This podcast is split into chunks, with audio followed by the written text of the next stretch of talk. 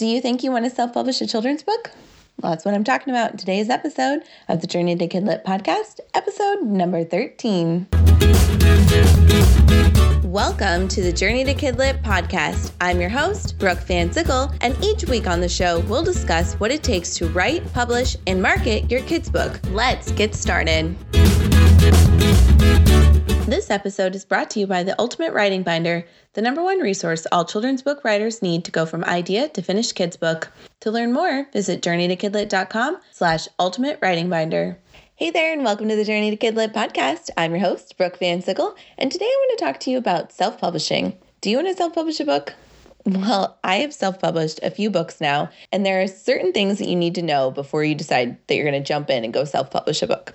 One of those things is if you're not an organized person, I would say that self publishing is not for you. You have to be super organized if you're going to create your own book because you have to keep on track of deadlines, know when you want to have your book come out. You also have to manage a team. You're going to have editors and illustrators that are going to help you in the children book world. Plus, you're going to be working with your printing company and you're going to have to be able to know files and where those files are going and what file goes with what. If you're going to be doing any marketing in advance, you need to be on track of what posts are going on on social media, what you have shared, what you still need to share, if you need to be reaching out to press outlets.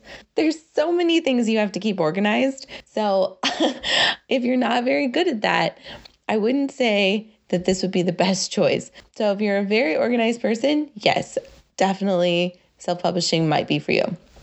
And another thing you need to think about is the cost. I know technically you could produce a children's book for free. You know, you could illustrate it yourself, write it yourself, never have anybody read it, like not pay to put it up or not pay to have an ISBN number or anything like that.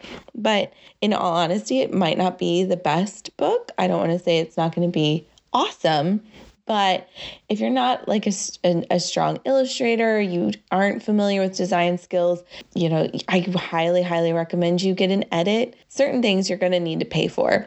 And if you decide to do what I did with some of my books is do off printing, which means you get a few hundred books copies in on hand, then you might actually have an even higher cost. So you have to decide what kind of budget you can afford, what you're willing to pay upfront, and that'll kind of direct how you want to do your self publishing. Because certain places, like if you're going to do Amazon's KDP or if you're going to do Ingram Spark, some of those they have a lower cost. Ingram costs uh, $50 to produce a book through them just to set up the files, where Amazon is free. They both offer free barcodes and ISBNs.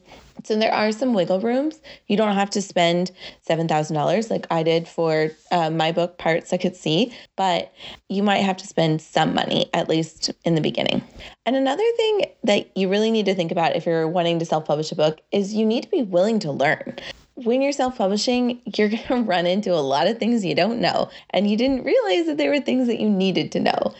Like, I had to think about when your files come back and you get rejected, like, how are you going to fix them? Figuring out what's wrong with them, trying to figure out what distribution you want to use, marketing channels. There's loads of setbacks that are going to come.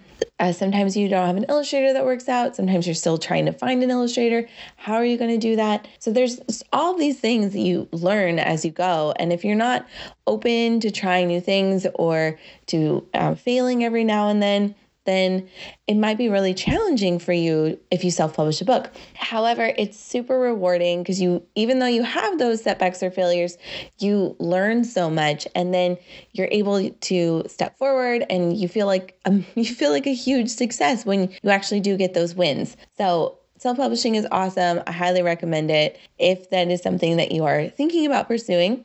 I also wanted to let you know that if this is something you're thinking about, I'm getting ready to launch the Kidlit Indie Publishing Summit. So it's a 16 different speakers are going to be talking about self-publishing. It's completely free. It's going to be available in mid-August. If you don't know what it is or if it sounds like something that you might be interested in, you can join my email list, journeytokidlit.com. If you go to the podcast tab for this episode, episode 13, I'll have a link for you to join.